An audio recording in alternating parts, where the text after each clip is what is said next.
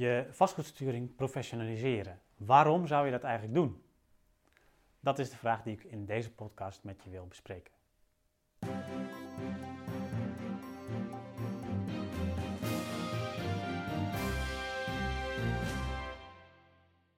Nou, volgens mij zijn er een aantal belangrijke redenen.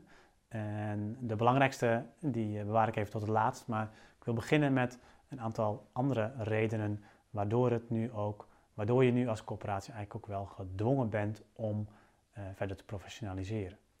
Eén uh, is dat uh, de autoriteit woningcoöperaties er gewoon naar gaat kijken. We hebben meerdere coöperaties gezien dat op het moment dat de autoriteit op een of andere manier signalen heeft dat de vastgoedsturing niet op orde is, dan, dan maken ze daar opmerkingen over en vragen in sommige gevallen ook om uh, dat beleid uh, te actualiseren of überhaupt op te stellen en daar een verbeterplan voor te maken.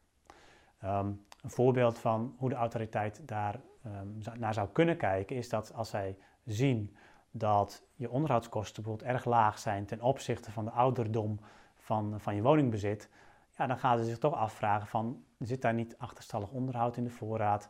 En hoe gaat die coöperatie dat dan, uh, dat dan oplossen in de toekomst? Dus dat zijn uh, signalen op basis waarvan de autoriteit dus ook nu al um, coöperaties aanspreekt op het hebben van vastgoedsturing. een tweede reden is dat ook niet alleen de autoriteit kijkt ernaar, maar ook het WSW kijkt ernaar. In de business risk analyse die zij um, sinds een aantal jaar maken, kijken ze als eerste punt naar het portfolio, naar de portefeuillesturing, hè, dus de vastgoedsturing. En waarom doen ze dat? In het verleden keek het WSW eigenlijk alleen maar naar de financiële kant. Als je de financiële ratio's op orde had, dan, uh, dan zat je goed. Alleen het probleem is natuurlijk dat um, ja, of die financiële ratio's ook in de toekomst nog op orde blijven, dat wordt voor een groot deel bepaald door de manier waarop je je beleid vormgeeft en de keuzes die je daarin maakt. En voor een heel groot deel is dat dus ook de, de vastgoedsturing, omdat je vastgoed nou eenmaal een heel groot deel is van je balans en van je, überhaupt van je uitgaven en ook van de, van de in, voor de inkomstenzorg die je als coöperatie hebt.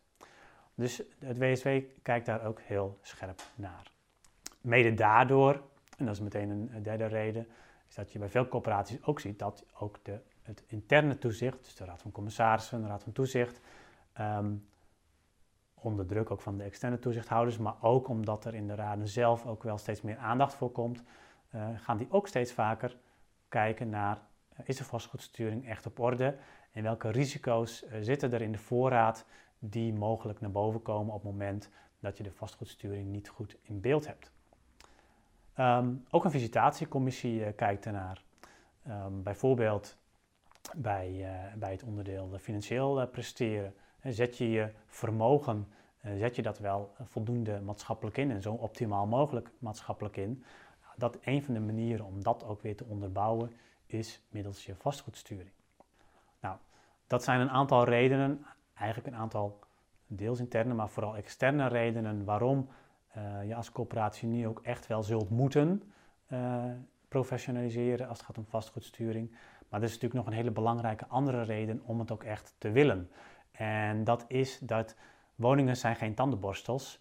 En je wilt desondanks toch over 10 en over 15, over 20 jaar nog steeds goede woningen, passende woningen voor je doelgroep kunnen aanbieden.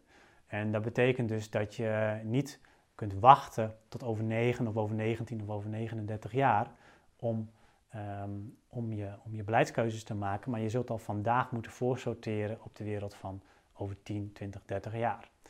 Um, omdat de keuze die je nu maakt, als je, als je dit jaar een, uh, een uh, investeringskeuze maakt en je bouwt nieuwe woningen, ja, die blijven natuurlijk een hele tijd staan.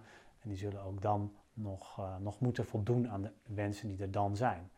en dat is ook iets wat je in de vastgoedsturing natuurlijk gaat proberen te regelen. Zo goed mogelijk, zo goed zo kwaad als het kan. In de toekomst kijken, heel goed weten wie je bewoners zijn, heel goed weten wie ook je toekomstige bewoners zijn. En op basis daarvan de juiste keuzes maken om je vastgoed te transformeren, nieuw vastgoed toe te voegen, vastgoed af te stoten, etc.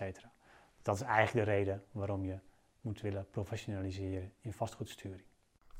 Bedankt voor het luisteren naar deze podcast.